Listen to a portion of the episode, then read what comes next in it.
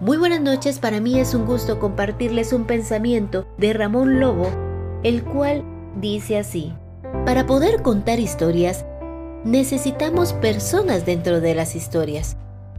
Sobran las declaraciones de los políticos y las estadísticas.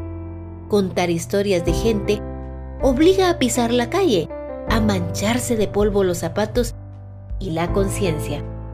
Muy buenas noches, soy Mónica Gatica.